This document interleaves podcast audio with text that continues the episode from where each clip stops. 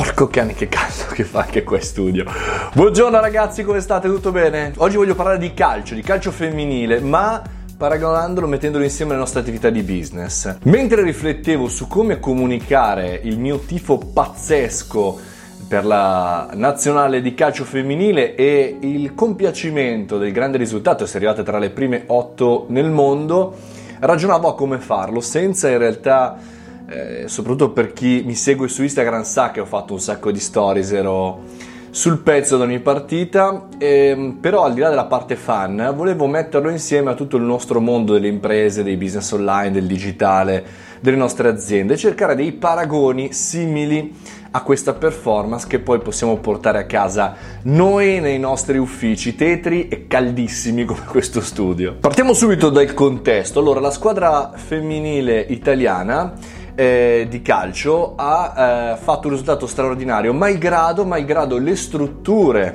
che sono dedicate alla nostra squadra, la nostra nazionale, la FIGC, buone ma non altrettanto ottime come quelle dei nostri competitori, almeno tra le prime 10 squadre al mondo, ma soprattutto i pochissimi tesserati. In Italia siamo tra gli ultimi paesi di questo ranking, perlomeno come numero di persone tesserate, quindi ragazze che sono iscritte e che diventano delle giocatrici. Tra l'altro non sono neanche professioniste, per cui speriamo che ora venga riconosciuto il professionismo. Lo dico io da arbitro, ex arbitro di calcio, del professionismo col piffero, sono in Serie A. Ma al di là di tutto questo, effettivamente è un po' un paragone, no?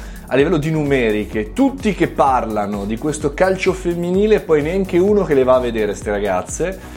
Ma come succede con i ragazzi, con il calcio così dilettantistico, come succede con le giovanili, dove in realtà gli unici che non dovrebbero andare sono i genitori che ci vanno. E un po' io trovo il paragone con le nostre aziende, no?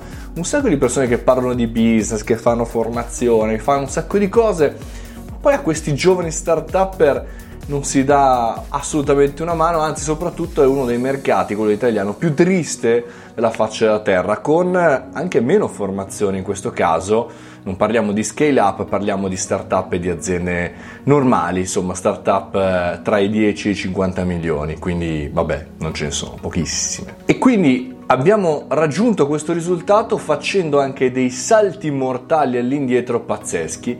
Quante volte dobbiamo addirittura convincere l'opinione pubblica, il nostro pubblico, i nostri dipendenti, i nostri collaboratori, i nostri clienti, i nostri fornitori della bontà del nostro progetto. Difficilmente c'è un traino importante, no? Anzi, facciamo veramente fatica giorno per giorno, dobbiamo dimostrare di essere sempre dei campioni, chissà come mai, ogni giorno. E questo effettivamente è un paragone bellissimo con Girelli, Bonansea e compagni, cioè il fatto che ogni partita sembrava un miracolo, ogni partita sembrava quasi sì un miracolo caduto dal cielo e non frutto del lavoro non soltanto della federazione ma anche delle calciatrici, di chi c'è dietro, allenatore eccetera eccetera, quasi tutto, diciamo così, una botta di culo. Quante volte lo sentiamo noi all'interno delle nostre aziende? E poi parliamo del pubblico, che da un certo punto di vista per le nostre aziende sono un po' i nostri clienti, o meglio clienti più prospect, cioè tutti quelli che ci osservano, come in questo caso magari con i video, con il content marketing, con gli eventi che facciamo. Ecco, per la squadra nazionale femminile di calcio il pubblico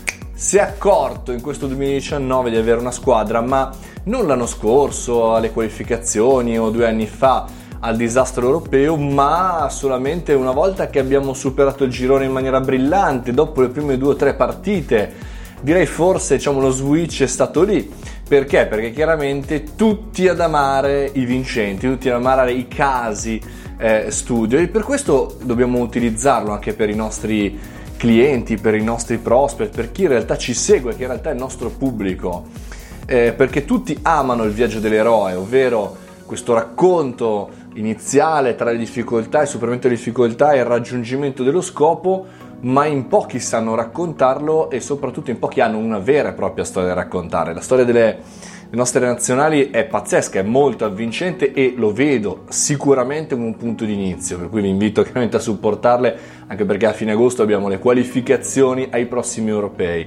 Ma al di là di questo, è la nostra vita di tutti i giorni, è così. Dobbiamo continuamente motivare, raccontare il nostro prodotto, il nostro servizio con il viaggio dell'eroe, ovvero il nostro approccio alla risoluzione dei problemi, mentre lo argomentiamo, e altrimenti, se non fosse così, chiaramente non ci seguirebbe nessuno. Insomma, per concludere, per chiudere questo paragone tra le grandissime ragazzi capitanate dalla nostra gamma alle nostre aziende, è che non è necessario essere Amazon o dall'altra parte essere la nazionale degli Stati Uniti o della Svezia o di tutte quelle più forti di noi per raccontare una storia e per avere un pubblico e per avere dei clienti, delle persone che ci seguono e che ci stimano, che ci amano nella giornata di tutti i giorni. Non è necessario essere i top, i grandi campioni, se riusciamo a raccontare, quindi a far progredire il calcio femminile da una parte, il movimento come dicono alcune,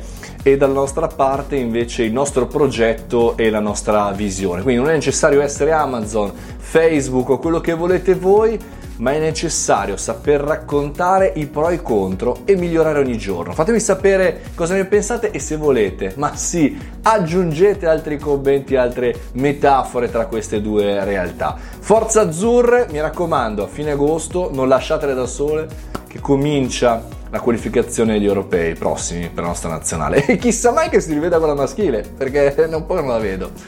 Vedremo, dai, a tra poco, a domani, a non lo so quando. Ciao!